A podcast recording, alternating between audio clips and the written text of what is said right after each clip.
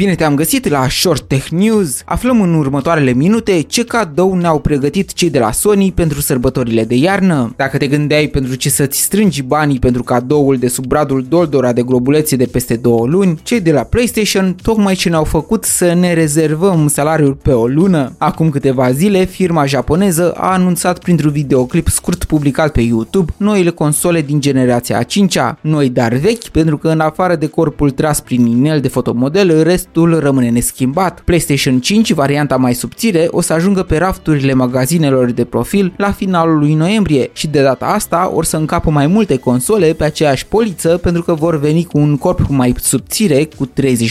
Partea hardware interioară nu a suferit modificări cu excepția unei opțiuni cu loc de stocare mai mare. Acum să sperăm că vor apărea cu adevărat și nu vor mai avea problemele existențiale ale variantei anterioare și nu riscăm să rămânem și anul ăsta fără cadoul visat. Deși au trecut ani de când lumea se călca în picioare pentru o consolă PlayStation pentru a rezolva cadoul suprem pentru copiii de Crăciun, cei care și-au dorit un PlayStation 5 în ultimii ani le-a fost greu să le prindă măcar și umbra lor de pe raft, dar apoi să poată promite cuiva că vor fi în sacul moșului. Lipsa prezenței sale în stocurile magazinelor a făcut din PlayStation 5 să devină de la lansarea sa în 2020 cea mai proastă vândută consolă a mărcii nipone, fiind întrecută la acest scor negativ doar de varianta portabilă PS Vita, care și ea la rândul său, o consolă foarte capabilă, a întâmpinat probleme legate de stocuri, dar și de prețurile relativ scumpe de la vremea lansării sale. Acum, odată cu noua lansare, la 3 ani de zile, poate norocul o să surâdă gamerilor care voiau să-și schimbe deja pensionatul PlayStation 4 și alături de care au mai rămas datorită jocurilor care ies în proporție de 90% din cazuri, optimizate și pentru varianta sa, nejustificând până acum un upgrade iminent. Dar timpul a trecut și cred că Sony, ca să impulsioneze vânzările, o să încerce ușor ușor să împingă dezvoltatorii de jocuri spre lansări exclusiviste pentru noua variantă. Odată lansată cea Slim, eu zic că urmează o strategie în care se vrea schimbul vechii gărzi, iar dacă mai ieri îți recomandam să-ți iei un PlayStation 4 Pro de pe OLX cu 900 de lei, de data aceasta îți recomand cu căldură să strângi banii și să iei noul model ușor modificat al variantei a 5-a, iar asta nu doar pentru capabilitățile tehnice next gen, pentru că, să fim serioși, mulți dintre noi nici măcar televizoare 4K nu avem, dar o fac pentru garanția de a beneficia o perioadă cât mai lungă de un dispozitiv care, pentru suma de aproximativ 2000 de lei, îți va permite să te joci într-o calitate fantastică timp de cel puțin 7 ani de acum încolo, orice joc nou apărut fără excepție, lucruri pe care nu-l poți spune despre vreo configurație de calculator la același preț. Așadar, anul acesta au fost și vor urma a fi lansate jocuri pe care sigur ți-ar fi plăcut să ai pe ce să le joci. PlayStation tocmai ți-a oferit o variantă demnă de luat în seamă. Bogdan este numele meu și îți mulțumesc de prezența ta la Short Tech News. Rămâi în continuare pe